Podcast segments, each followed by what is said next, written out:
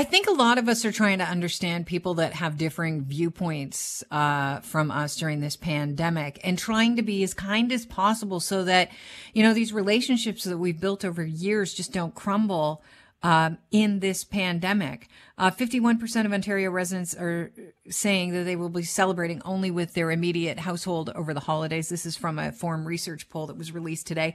41% will celebrate with their household and extended family, and 7% are throwing caution to the wind, and they will celebrate without restrictions. Now, today we've heard just uh, situations where people have been waiting and waiting and running around and trying to book on the provincial por- portal and trying to get on waiting lists um, now that eligibility has been um, expanded to 18 plus for booster shots in the province. It's a bit of a nightmare scenario. Some people lucking out.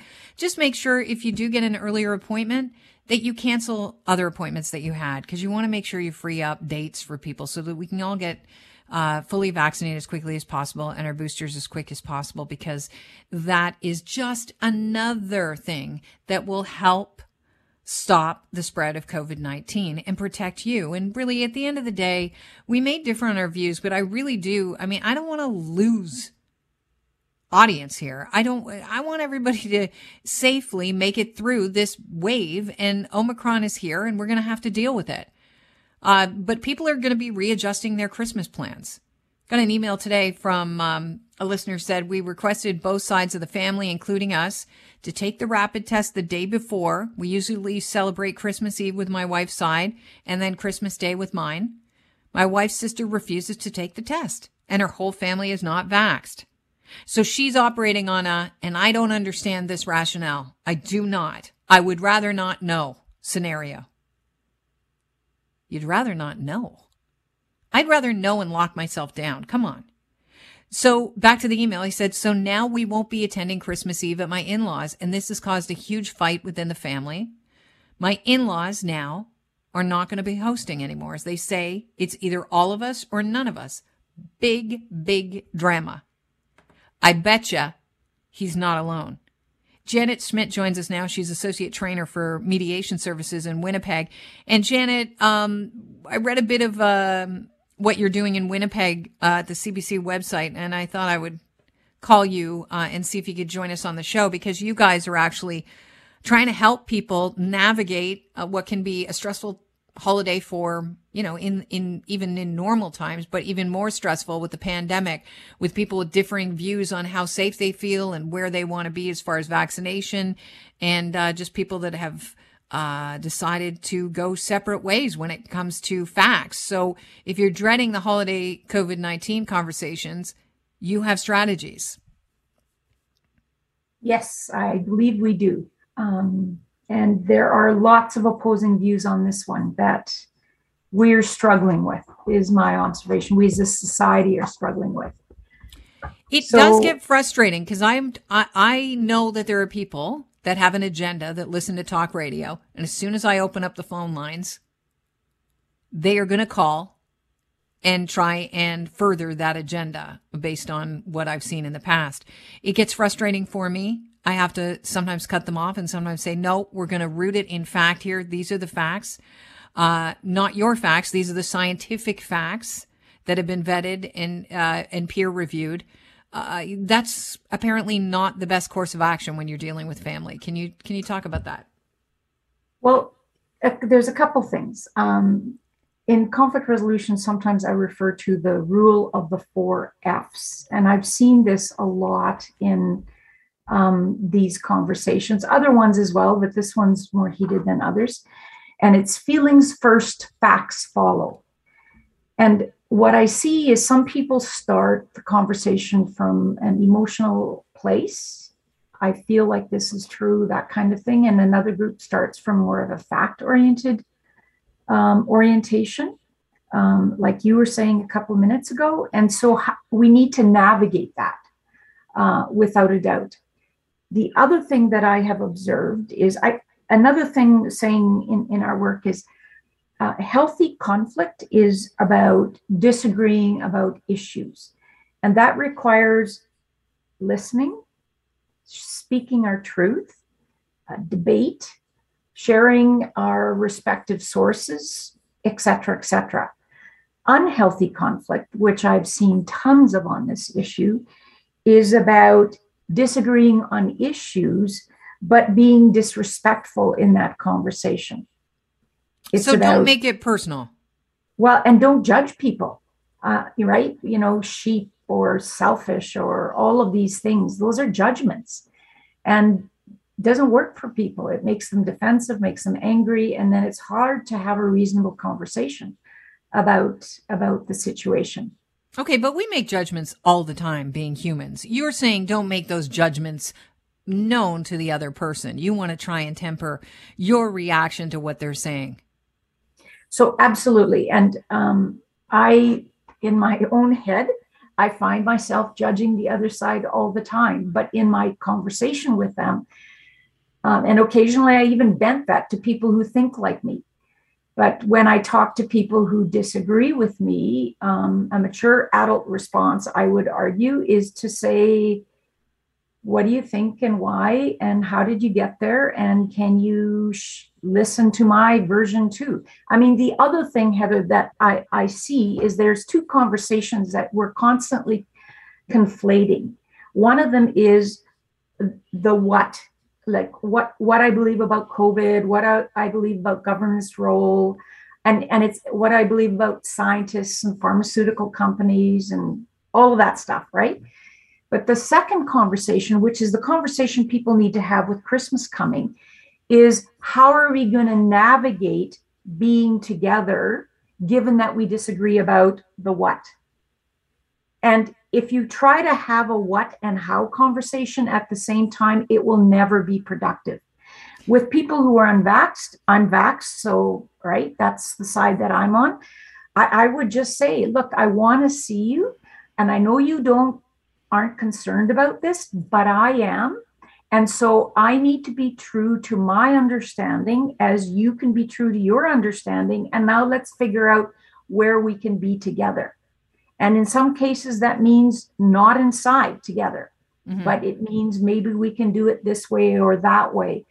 Um, so we need to be flexible, uh, but don't have an argument about COVID when you're trying to navigate who's going to show up at dinner because that will never go well. Right, but you can you, you can say I'm not comfortable with somebody not uh, unvaccinated coming for dinner. I I know this might hurt your feelings, but it's my comfort level. Uh, we're hosting, and this is the way it is. So uh, let's let's go for a walk at some point with masks on. Maybe it's a Christmas walk. Find another way to see them. Yes, absolutely and they're not going to be happy with uh, not being invited to the Christmas party in that particular. Well, they've scenario. made their choice, but they've made your their choice, and you're making the choice that you feel is responsible. What I find is people giving in one way or the other and not talking and finding mm-hmm. a comfort place, and then being profoundly um, resentful, and then losing it in a completely different context, right? Because if you feel like you're being uh, making choices that are irresponsible and put other people in your life at risk and you go along with it because you can't be assertive and speak your truth you're going to get resentful and that also will affect the relationship. I mean well and our, also our actions, just I understand that you're trying to uh, mediate things and make things, but also you're you're potentially putting people at risk of getting COVID, and everybody's trying to avoid it. So I, I think it's fair to say you're dealing with a different kind of uh, family dynamic now. Yes. Uh, uh well, we have been for a long time, right? What I often mm say to people is, look, I'm not, I'm healthy. I'm not particularly concerned unless I'm one of the random ones that gets sick for whatever reason. But I visit a 92 year old woman and I don't want to be the conduit to COVID into her life and have her die that awful death. Like I just refuse to take that risk. And if you can't accept that, then we're just going to have to create some space for a while. But I still would like to see you in a walk or whatever. But if you choose not, that's your choice.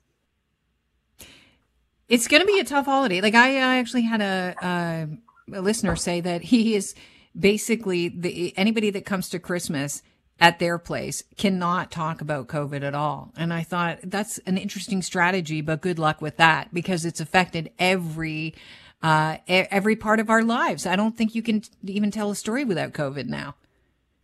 because it's been so long. I, yeah. I think it's possible. It would take it would be really hard for most of us. I would agree. I mean, I've been part of groups where we've just agreed we're not going to talk about something for the evening because it's too hot. Um, and then we say, we, we have this joke is that if you can't stop yourself from talking about it, then you need to go outside on the porch. And we hope it's really cold, right? you can have the conversation outside, but inside, we're not going to have it because we don't want to argue. And we talked about thousands of things before COVID right? So let's access that part of our lives. So, I mean, the problem with putting in rules without everybody agreeing, it can cause its own type of resentment, right? Like I see people, um, like I, you know, health rules are safe. Even if people think that COVID isn't real, you can just say, I do believe it, and I believe this is how I can stay safe. So let's find a plan B. But um, I mean, the problem this round is every it the rules are changing so quickly, so everybody mm-hmm. had their plans. And so everybody, myself included, are needing to rejig events, you know, not have certain events um, uh, just because of being exposed too widely. Uh, so that's hard. You're in essence disinviting people. So that's just a whole new layer. I, I don't know. Should we not be taught a class on disappointment when we're kids? I mean, dealing yeah. with it, I just find it amazing that people are so upset over holiday plans being uh, messed up. Honestly, uh, grow up a bit. Grow up a bit. It's uh, you're not a, a, like a little child that can't deal with this. That's life. Life pivots and changes. So, yeah, I mean, you might think yeah, I'd be agree. horrible at, at, mediating, but I think really we have to stand back and realize these are unusual times. It's not going to be forever. But um, if you are trying to navigate your way around a difficult conversation, and I know not, family dynamics are like sometimes it, it's just dynamite ready to explode. Um, you've put together an online course? Yes, we have. Um, yeah, in family, just the side comment. In family, we often, um, you know, the child comes out in us, right? The the, dynamics oh, yeah, of when we were kids. So sure. it's even more difficult to be respectful. But Yes, it's called COVID Conversations, a roadmap to existing together with opposing views. Um, it's regularly $187. It's a one day kind of online course, but you can take it in, you know, an hour here, a half an hour there, that kind of thing. And for the month of December, it is $110. And I would encourage people if, if you expect to have difficult conversations and you want to stay grounded and speak your truth, uh, and be the best version of yourself uh, by still being an adult, right? Mm-hmm. But not giving in. Um, take the course. You'll get some ideas and tools on how to navigate those conversations better. I appreciate your time today, Janet. I think, you know, it could be money we're spent for people that really do have a family that, uh, you know, it's, it's, things get hot and fiery. And sometimes you hear about those uh, family uh, dramas and, and explosions where people won't speak to each other for years. I've never had that situation. My family's not really like that. Uh, but I get it. If yours is, hey, it, any any tools that'll help you navigate this potentially explosive and and divisive uh, holiday season uh, are good. I appreciate your time, Janet. Thanks so much for joining us. You're welcome. Have, Have a, a great one. day.